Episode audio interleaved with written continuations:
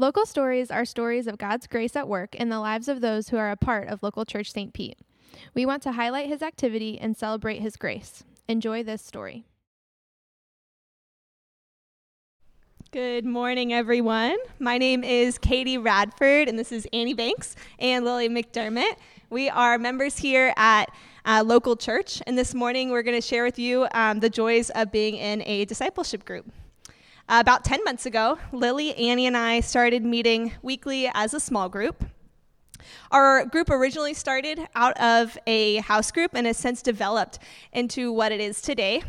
In the beginning, we were newly friends. Our paths had crossed several times at church, um, but we hadn't really known each other on anything but a surface level.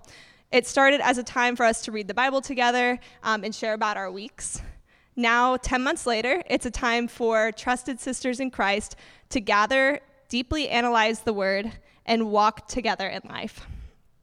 We're able to ask each other questions, share thoughts, and wrestle through um, difficult topics.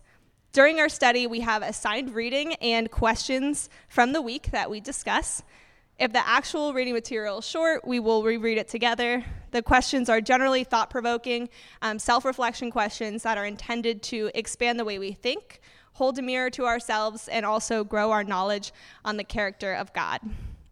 Part of what makes the structure so sustainable is um, that the burden is never on one person to lead or drive the discussion. Rather, we all try to come equally prepared with questions and commentary on what we want to dive into. Additionally, we discuss prayer requests. Um, this has become a time where we share um, heavy topics that are on our heart or praises of the Lord's blessings. This smaller setting allows us to go deeper than we typically would in a house group. We've covered a lot of biblical ground during our 10 months of meeting. Currently, we're in the middle of Revelation, uh, where we are constantly reminded that Jesus remains the Lamb at the center. We don't have a specific system for choosing the next book, but we allow the Spirit to guide our hearts um, to topics or books that are relevant to our lives. Regardless of what we're reading, we believe um, in 2 Timothy 3:16, which says, "All Scripture is breathed out by God and profitable for teaching, for reproof, for correction, and for training in righteousness, that the man of God may be complete and equipped for every good work."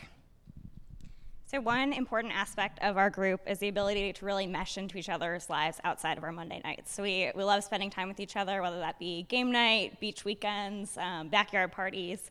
And this really allows us to walk with each other more intentionally um, and see our faith played out outside of Monday nights.